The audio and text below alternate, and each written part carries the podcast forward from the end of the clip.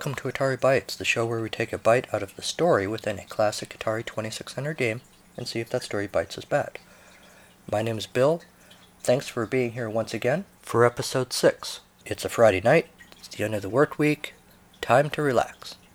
I have a little bit of a cold this week, so I apologize for that. I'll try not to cough on you. But just to be safe, you should probably pause the listening right now and uh, load up on some vitamin C, and then come back and listen. I don't want you to get sick. Here, I'll wait. Dee doo dee doo dee doo dee. Okay, we're back, and everybody's healthy. Except for me. Oh well.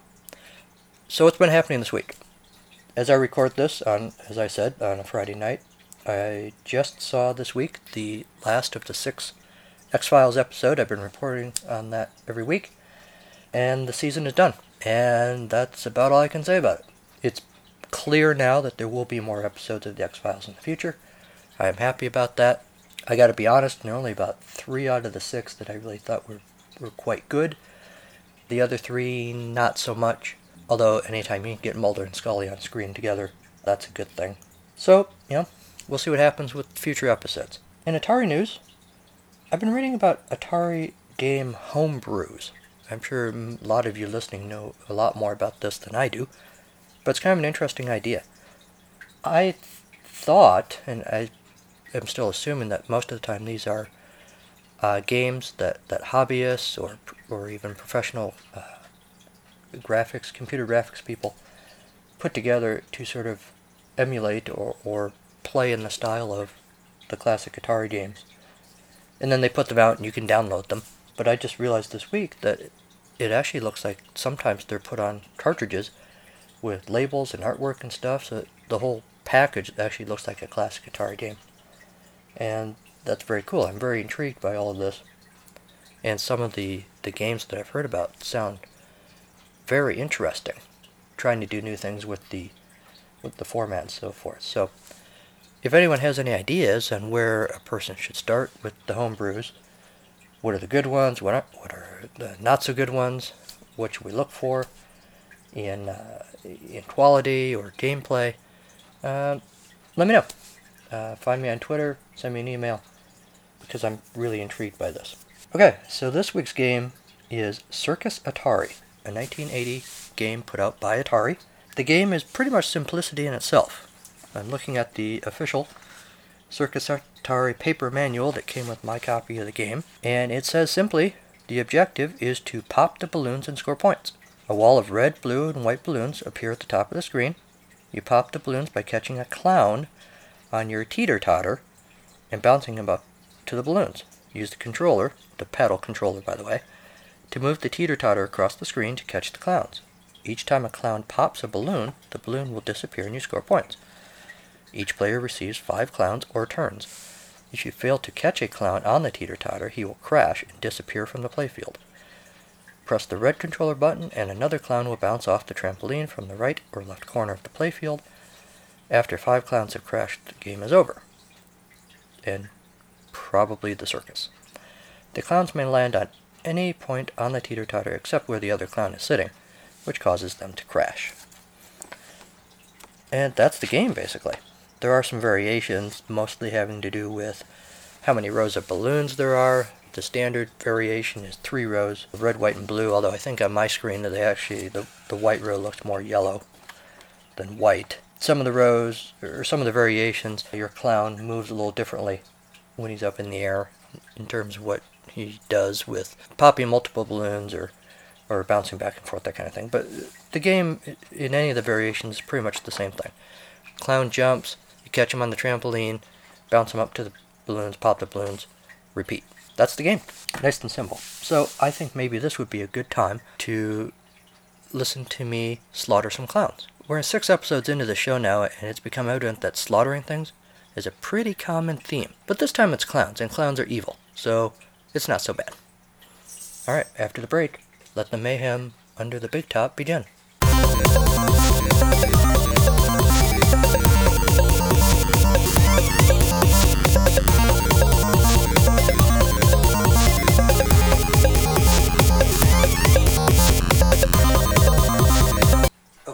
The ringmaster has corralled the lions and forced them to spit out the remains of the lion tamer. So now it's time for the clowns. Yay, clowns! The uh, center ring is open. The balloons are in place, floating high above the crowd. Let's break out the teeter totter. That's hard to say. Alright, let's go. I'm adding the music in case you can't tell. Launch the clowns. The smashing balloons. Ooh, that's gotta hurt. Clown 2. Ooh, sorry.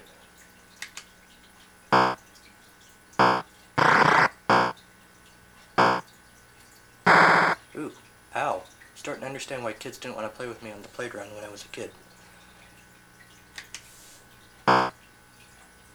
Ooh, that one never even had a chance. I didn't like him anyway. Well, that was fun. Back to you in the studio. Alright, that was fun, wasn't it? Nice opportunity to work out one of my many childhood traumas by massacring some clowns. I like this game actually. It's very simple, but it's addictive in the way that the best simple games are, like Tetris or Tic Tac Toe or Global Politics. You just play and you play and you want to keep hitting the reset button because it's just fun to hear the teeter totter make that bouncy noise.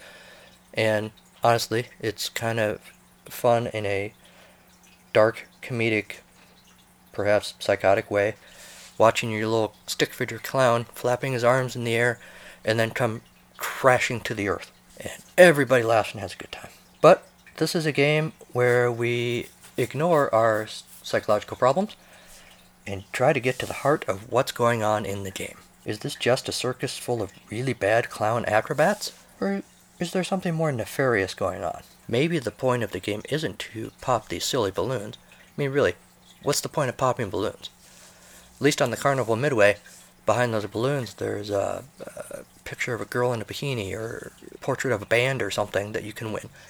These balloons just pop, and then your clown dies because the other clown probably will fail to catch you on the teeter totter. Maybe what's going on is that teeter totter driver clown, they don't actually give these guys names, I don't know what to call them, is not a clown at all. Is this just a circus full of really bad clown acrobats?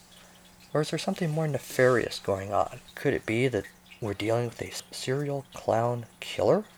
By which I mean a person killing a series of clowns, not a clown who is a killer. I guess that's possible too. A clown who is preying on other clowns, daring to commit murder in front of a packed big top tent? What would be the motive? Why do it? Maybe jealousy. Maybe clown that you're catching on the teeter totter had better positioning in the packed clown car from the previous performance. Earl, I hear, is a little gassy, so you want to be in the back seat if all possible. Maybe there's some hostility over that corn dog incident in Topeka. Maybe. I could totally see wanting to kill clowns. Or even being a clown wanting to kill other clowns. Clowns are pretty creepy. Sorry, clowns. So, I'm on board with the whole this is a fun family game with serial killers at the heart of it. But could there be something even stranger going on? Something more sinister? Something, dare we say, paranormal? In a classic X Files episode from season 2, episode 20 to be specific, called Humbug, Mulder and Scully investigate murders in a Florida town founded and populated by circus performers. I won't spoil anything for you, but the solution ends up having some paranormal science fictiony ring to it, something more than just the unusual attributes of the circus performers. So what if the victim in Circus Atari in the Circus Atari game isn't a clown or a bunch of clowns, but rather it's a single clown. Every clown that jumps off that trampoline onto the teeter totter is one single clown. She jumps, pops a few balloons if she's lucky, crashes and dies, comes back, comes back to life, and dies again. Over and over again. The Time Lord of Clowns or perhaps a damned soul forced to repeat its clownish life over and over again. The game is you jump, you pop the balloons, you die, you repeat. It's Sisyphus pushing the boulder up the hill for all eternity. It's, warning, Dark Tower spoiler, Roland pursuing the man in black, catching him, or not catching him, dying, repeating. Yeah, that all makes sense. What about the teeter totter? Could the teeter totter be a physical metaphor for the literal ups and downs of life? The yin and yang? The fact that life is always imbalanced, that it's never level? No equilibrium for you, bub. Now get back out there and make people laugh. What about the balloons? I almost forgot the silly balloons. What do they have to do with anything? Could all those balloons be metaphors too? Maybe each balloon represents a drudgery of daily life. Go to work, pop. Do the grocery shopping, pop. Pay the bills, pop. Wash the car, pop. Feed the kids, pop. Run for president, pop. Pop, pop, pop. Same song, different day. Now everybody have fun. Or, you know, maybe it's just because it's really funny to watch a stick figure jump up in the air, flail around, and then smash to the ground with a funny sound effect. I guess that's possible too. See, I give the show a happy ending. And with that, that is our show. You can find the show, as you know if you're listening to this, on iTunes and Stitcher and now on TuneIn. Please do leave a review to help other people find the show too. Check out the website at ataribytes.libsyn.com. Don't forget, when you tell your friends about this, Bytes in Atari Bytes is spelled B Y T E S. Email me your thoughts. Tell me what you think about this game. Tell me about Atari homebrews. Tell me what kind of dogs you like. My family's thinking about getting a dog.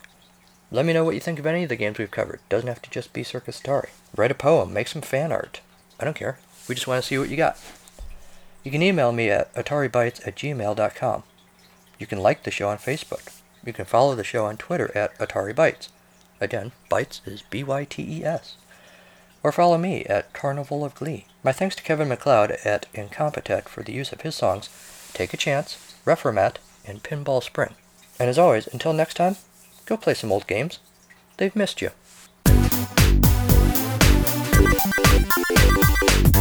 Thank you.